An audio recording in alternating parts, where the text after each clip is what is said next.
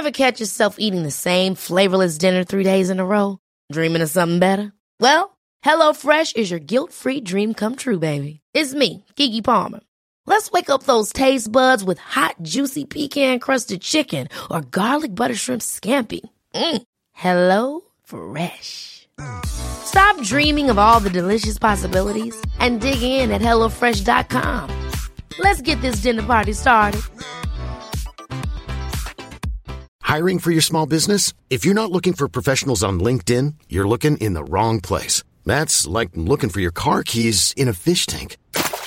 LinkedIn helps you hire professionals you can't find anywhere else, even those who aren't actively searching for a new job but might be open to the perfect role. In a given month, over 70% of LinkedIn users don't even visit other leading job sites. So start looking in the right place. With LinkedIn, you can hire professionals like a professional. Post your free job on linkedin.com slash achieve today. Tous les dimanches à 17h30, vous nous retrouvez dans le fauteuil sur twitch.tv slash tdactu, une émission qui vous est présentée par unibet.fr, notre partenaire pour les paris en ligne sur la NFL. Et tout de suite, voici un extrait de la dernière émission.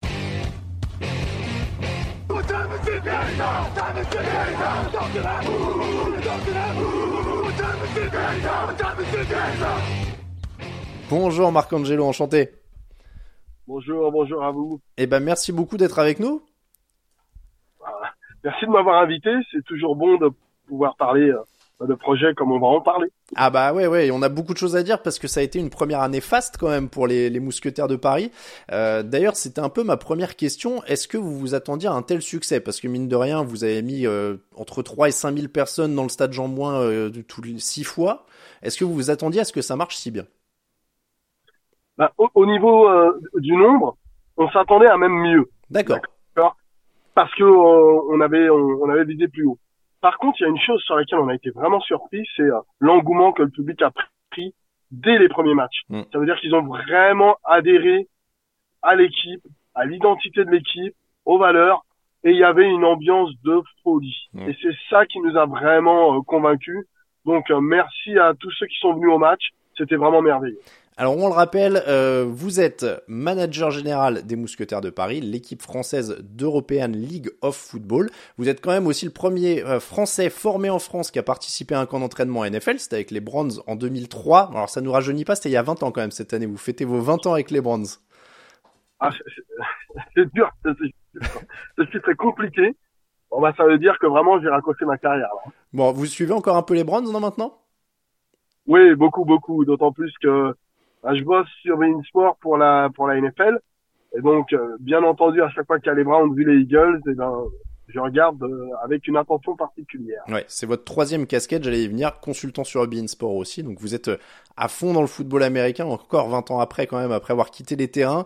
Euh, on nous dit sur le chat, hein, c'était top à Jambouin. En effet, on a eu beaucoup de retours aussi sur sur cette ambiance euh, au stade. On va commencer aussi un peu par le sportif pour la première question. Six victoires, six défaites. Pas de playoff, mais quatre victoires pour terminer. Est-ce que le bilan de la saison est positif pour vous sur le plan sportif? Alors sur le plan sportif, il y a d'abord le, le, objectivement, oui, faire 6-6, c'est bien. Euh, être si proche des playoffs, c'est bien. Quand on regarde nos six défaites qu'on sont euh, face à trois équipes, et ces trois équipes étaient en demi-finale. Donc ça veut dire que nous, on s'est mis au niveau du jeu de l'ELF. Hmm. Bien entendu, euh, on, nous sommes des perfectionnistes et on voulait plus. On voulait plus. On voulait ces playoffs dès la première année. Donc, on les a loupés, on comprend. Mais ça a été pour nous un fantastique apprentissage. Parce que, avec ces trois équipes qui ont participé au, aux demi-finales, on a appris ce que ça prenait de vouloir aller au bout en ELF. Et c'est ce qui nous permet, dès la deuxième saison, d'ajuster le tir pour être hyper ambitieux encore. Hmm. 40 à 12 dans le dernier match, 50 à 9 la semaine d'avant. Ça a quand même terminé sur deux gros cartons. Euh, le quarterback Zachary Edwards, c'est quatrième meilleur passeur, sixième meilleur coureur de la ligue. Euh, le but, c'est quoi? C'est qu'il reste l'année prochaine parce que ça a l'air d'être un peu le franchise player quand même. Ah, le but, c'est qu'il reste l'année prochaine parce qu'on a trouvé, on s'est pas trompé sur ce recrutement. C'est un très bon quarterback. Mmh. C'est une très bonne personne. C'est un très bon leader pour notre équipe. Il y a plein de leaders français et c'est ça qu'on avait, un, comment dire, on avait euh, cette problématique du, on a suffisamment de leaders français. Il nous faut un leader qui n'empiète pas sur les pieds des leaders français. Mmh. Et on l'a trouvé en la personne de Zachary Edwards. Donc, bien entendu, le, but, c'est de le garder et de continuer avec lui, mais c'est aussi d'aller plus loin dans, dans, dans la construction de l'effectif, parce que comme vous le savez, le quarterback, eh ben, c'est une pièce importante, mais c'est pas tout. Hmm. C'est d'abord dans les tranchées qu'on construit euh, la victoire de l'équipe.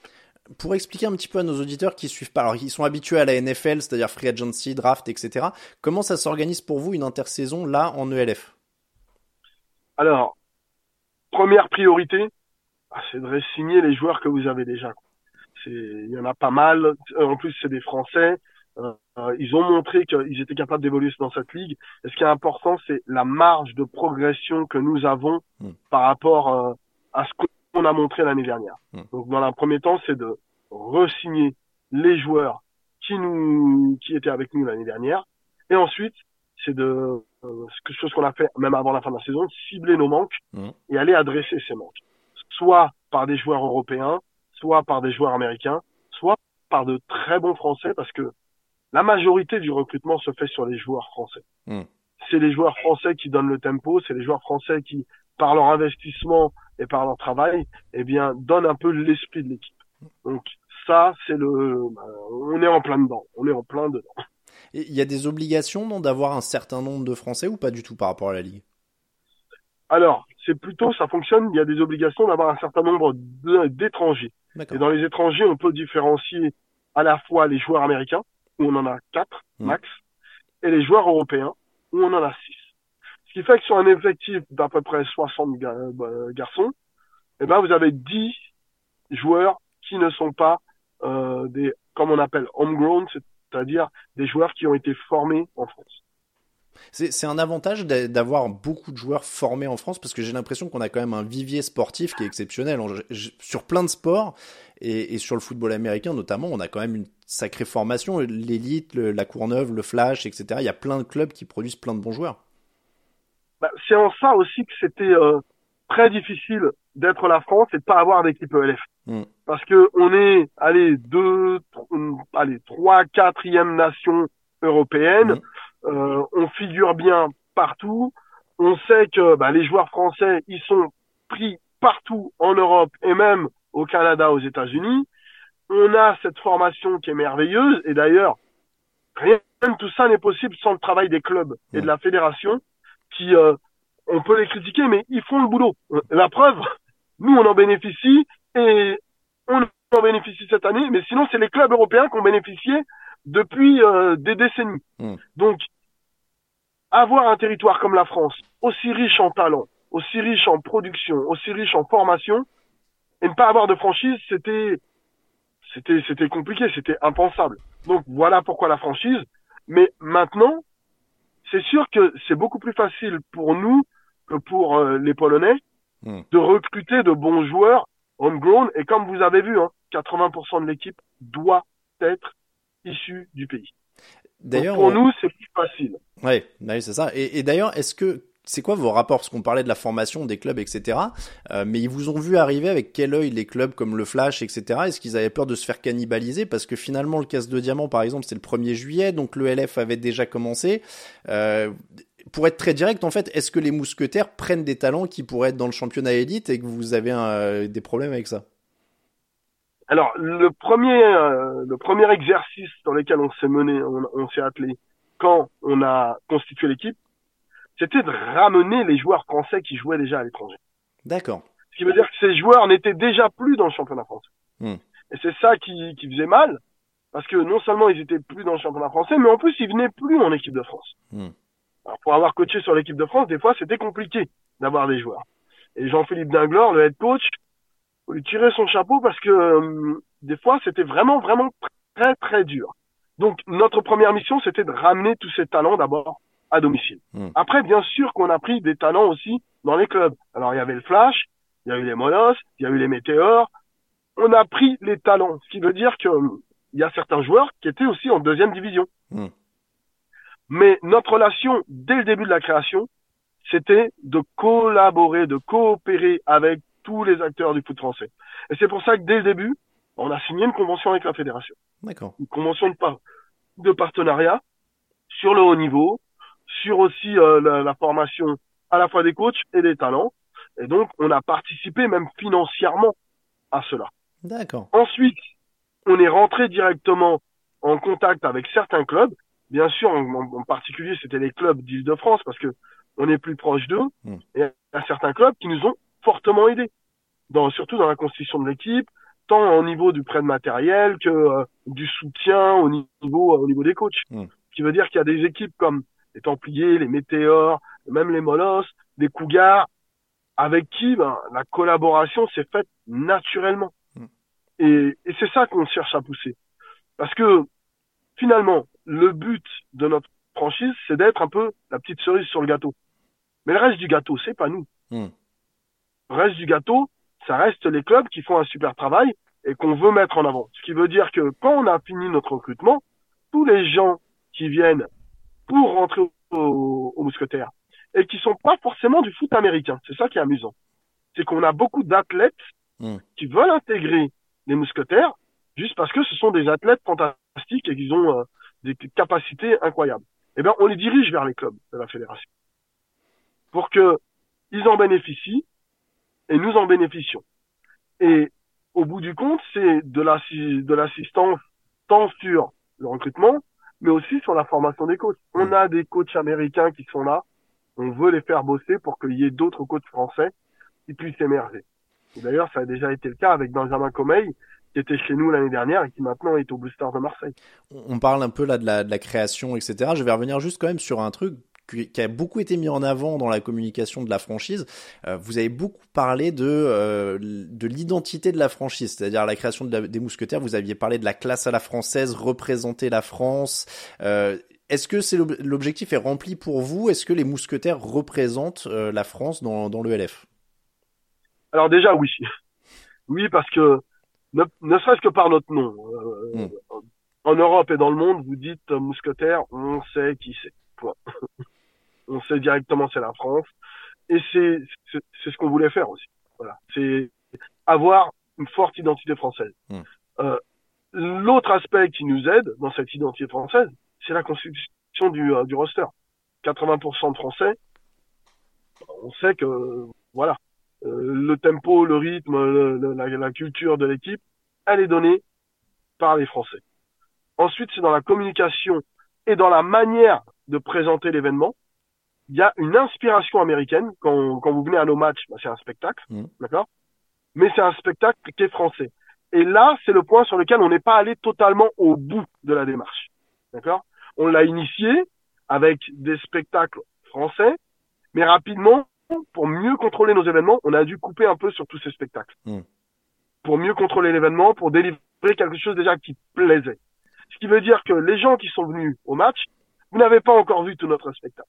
Ah, il y a du teasing là. Ouais.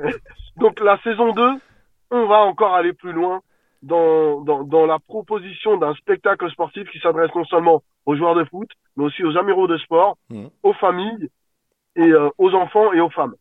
On a 30% de notre public qui était féminin. Ok. On a adoré ça. On a adoré ça et on veut même le pousser.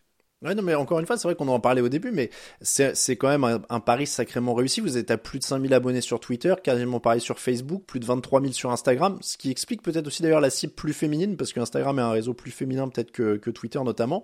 Euh, donc la com a marché et vous vous retrouvez avec plus de 4000 personnes en moyenne dans le stade, alors que c'est pas une ligue qui est diffusée aujourd'hui en France en dehors d'un League Pass, euh, qui est peut-être même d'ailleurs un petit peu assez onéreux pour, euh, pour des gens qui, qui connaissent pas ou qui sont pas initiés à la ligue. Donc il y avait une vraie attente locale finalement, parce que plus de 4000 de moyenne, c'est plus que le casque de diamant qui a été joué cette année. Bah, vous- savez, il y a beaucoup de gens dans les, dans les tribunes qui nous disaient on attendait ça depuis longtemps. Mm. Donc il y avait cette euh, attente par rapport à un, à un spectacle de football américain Mm. qui se joue, qui se joue pas n'importe où quand même, qui se joue dans un des grands lieux du sport français.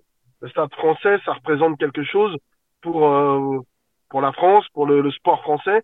Donc c'était important pour nous un de montrer qu'on était sérieux, qu'on était professionnel par rapport à ça.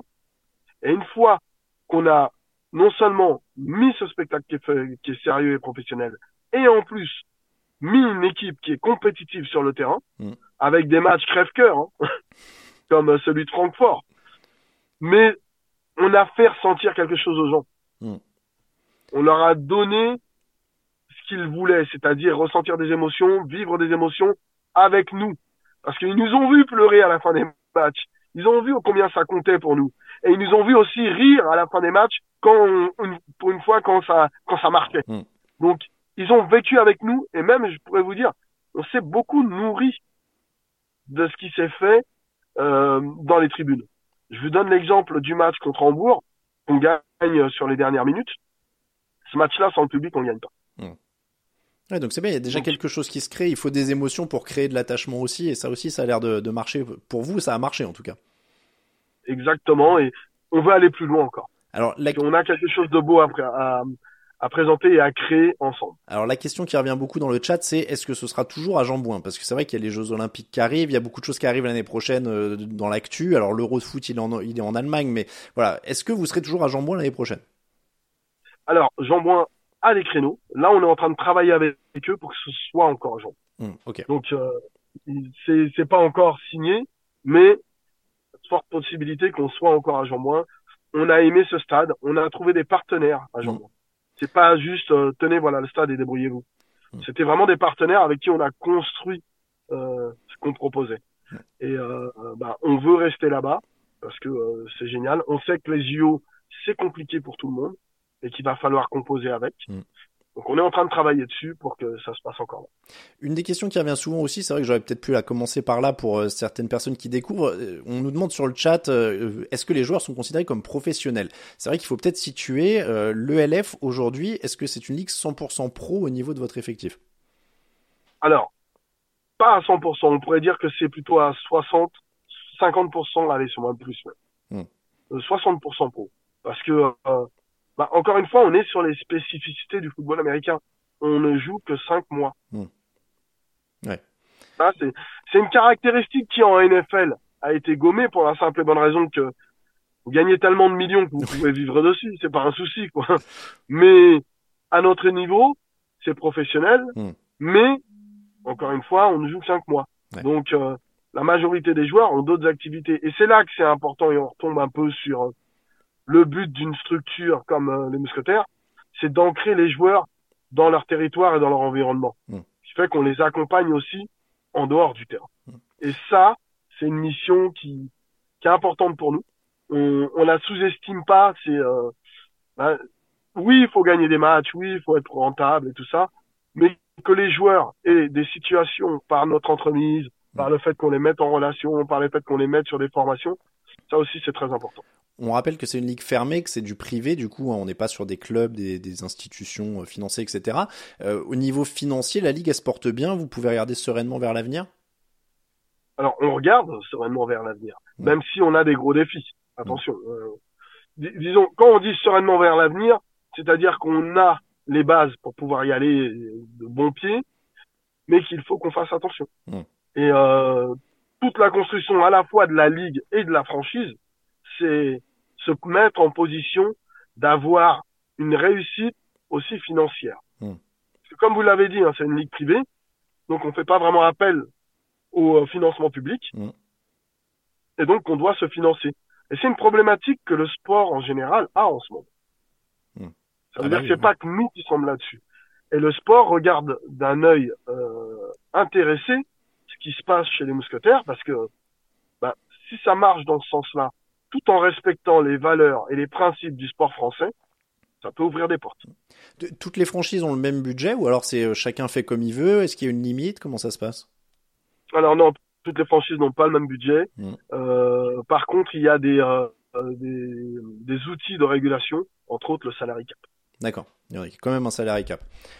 Ouais. Est-ce que la... Qui permet bah, d'avoir une compétitivité assez c'est pas le meilleur qui va acheter tous les joueurs et point final. D'accord. Est-ce que, est-ce que la NFL, du coup, regarde un petit peu ce qui se passe vers, euh, vers cette ELF Est-ce qu'on peut s'attendre un jour à des petites passerelles, des, des places dans des camps d'entraînement, des choses comme ça?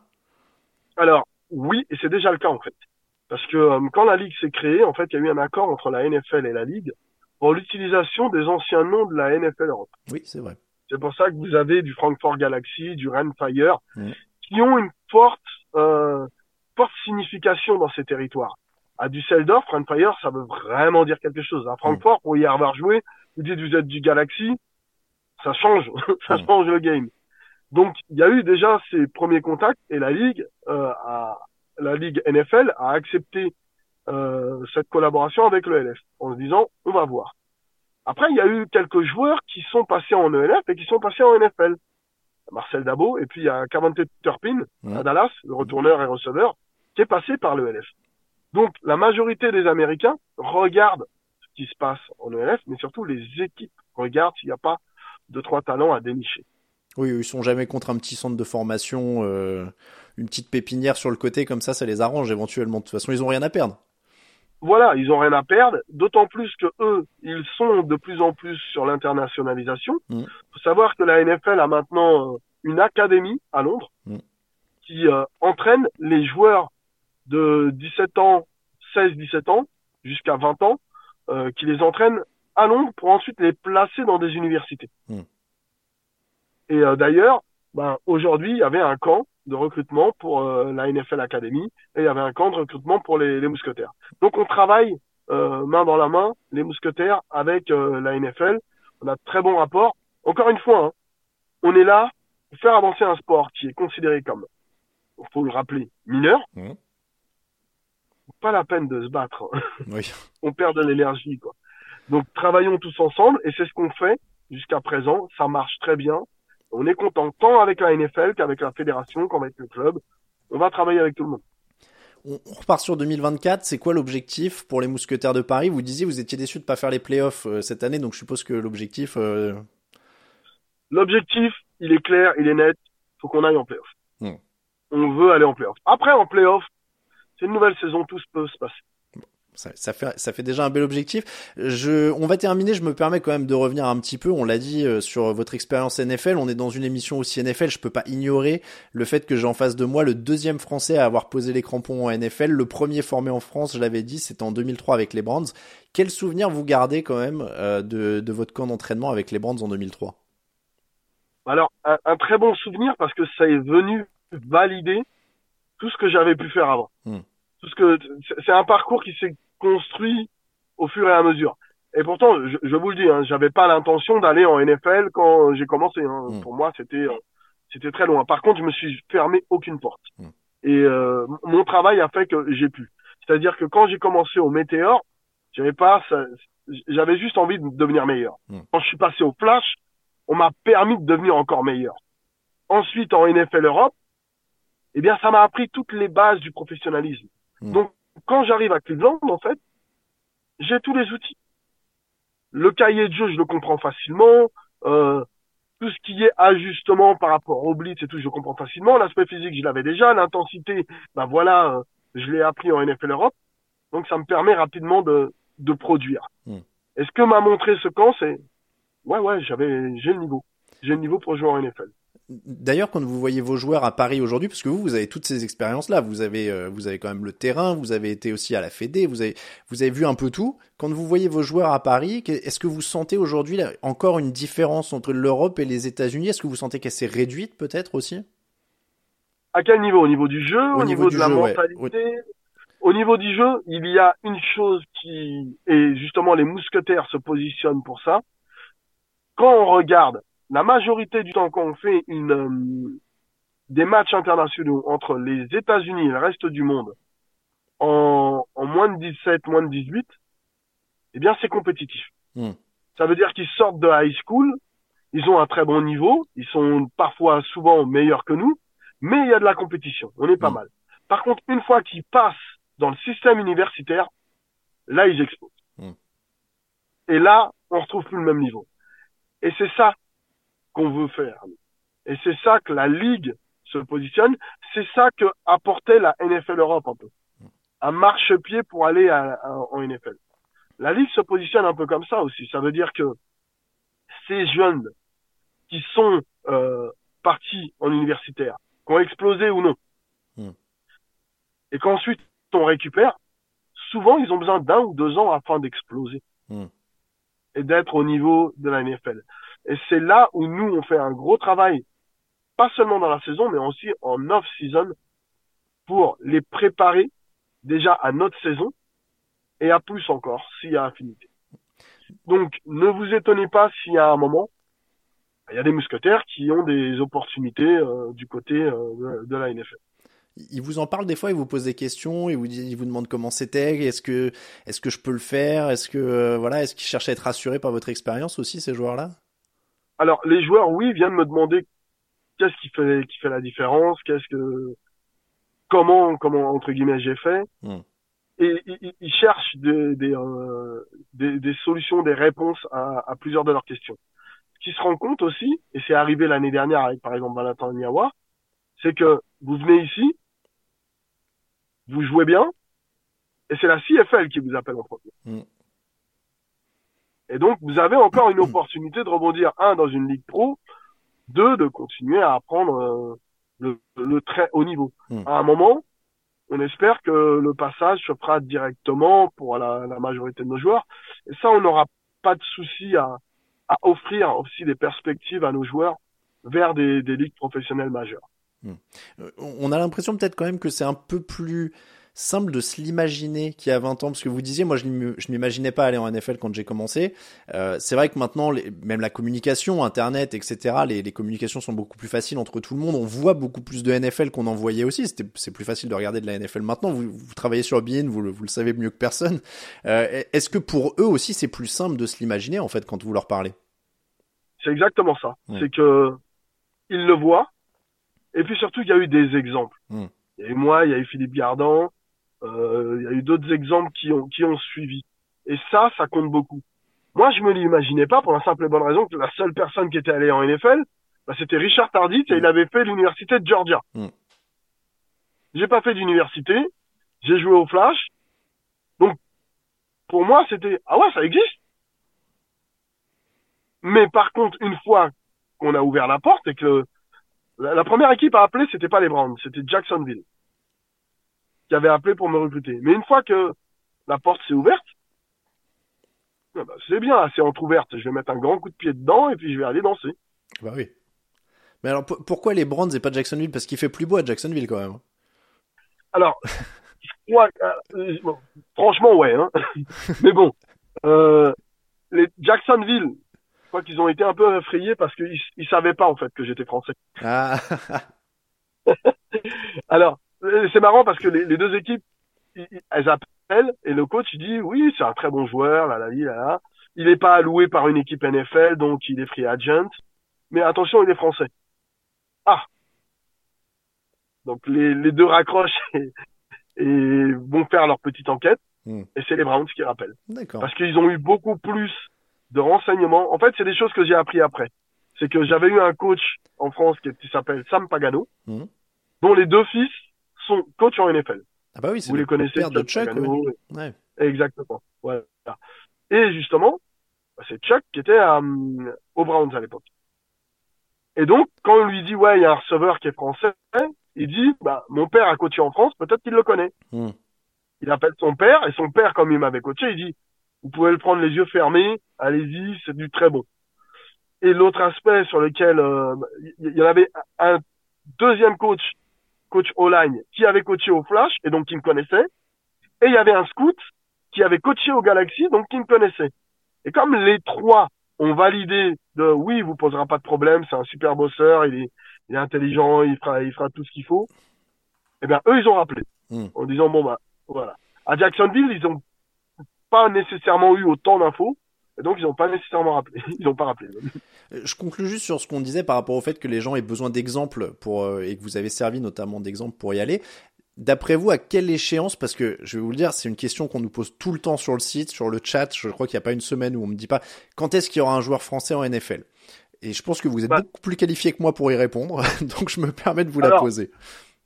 Alors, faut rappeler qu'il y a un joueur actuellement en NFL. Oui. Il y a Junior Ao c'est vrai. Euh, au, Voilà. Donc, il y en a un. Il n'est pas sur le terrain, mais il est en formation. Mm. Maintenant, quand on regarde tout le potentiel et tout le travail qui est fait, moi, je pense d'ici 3-4 ans, là, on aura des joueurs qui seront sur le terrain. Mm.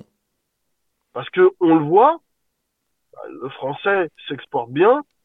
Euh, il a besoin d'un peu plus de temps parce que culturellement et par rapport à la langue, c'est pas aussi évident. Mm. Mais le français s'exporte bien. Donc d'ici 3-4 ans,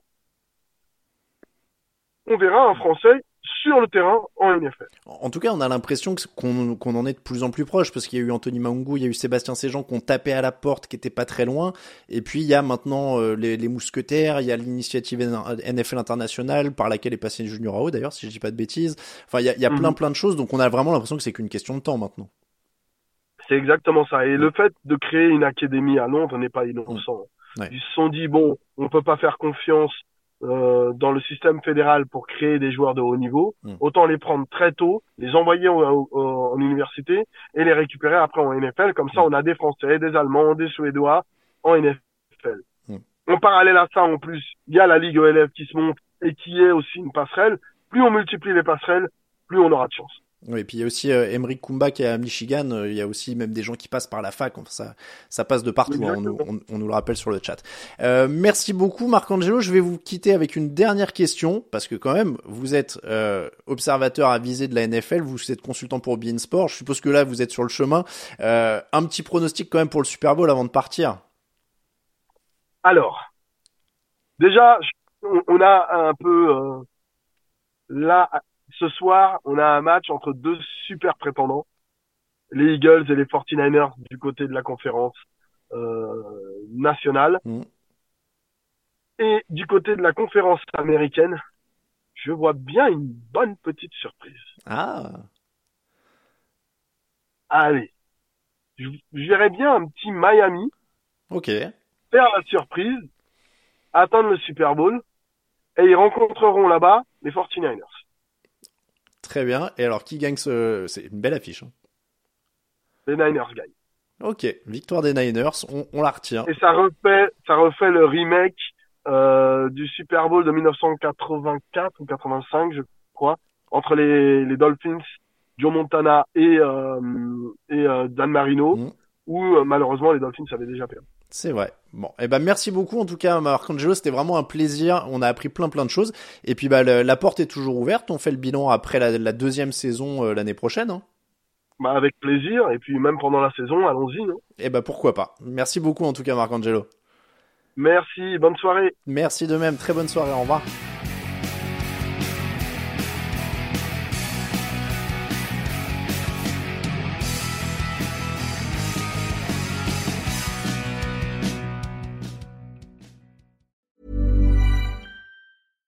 Hi, I'm Daniel, founder of Pretty Litter. Cats and cat owners deserve better than any old-fashioned litter. That's why I teamed up with scientists and veterinarians to create Pretty Litter. Its innovative crystal formula has superior odor control and weighs up to 80% less than clay litter. Pretty Litter even monitors health by changing colors to help detect early signs of potential illness. It's the world's smartest kitty litter. Go to prettylitter.com and use code ACAST for 20% off your first order and a free cat toy. Terms and conditions apply. See site for details. Hold up. What was that? Boring. No flavor. That was as bad as those leftovers you ate all week. Kiki Palmer here, and it's time to say hello to something fresh and guilt-free. Hello Fresh. Jazz up dinner with pecan-crusted chicken or garlic butter shrimp scampi. Now that's music to my mouth. Hello Fresh. Let's get this dinner party started. Discover all the delicious possibilities at hellofresh.com.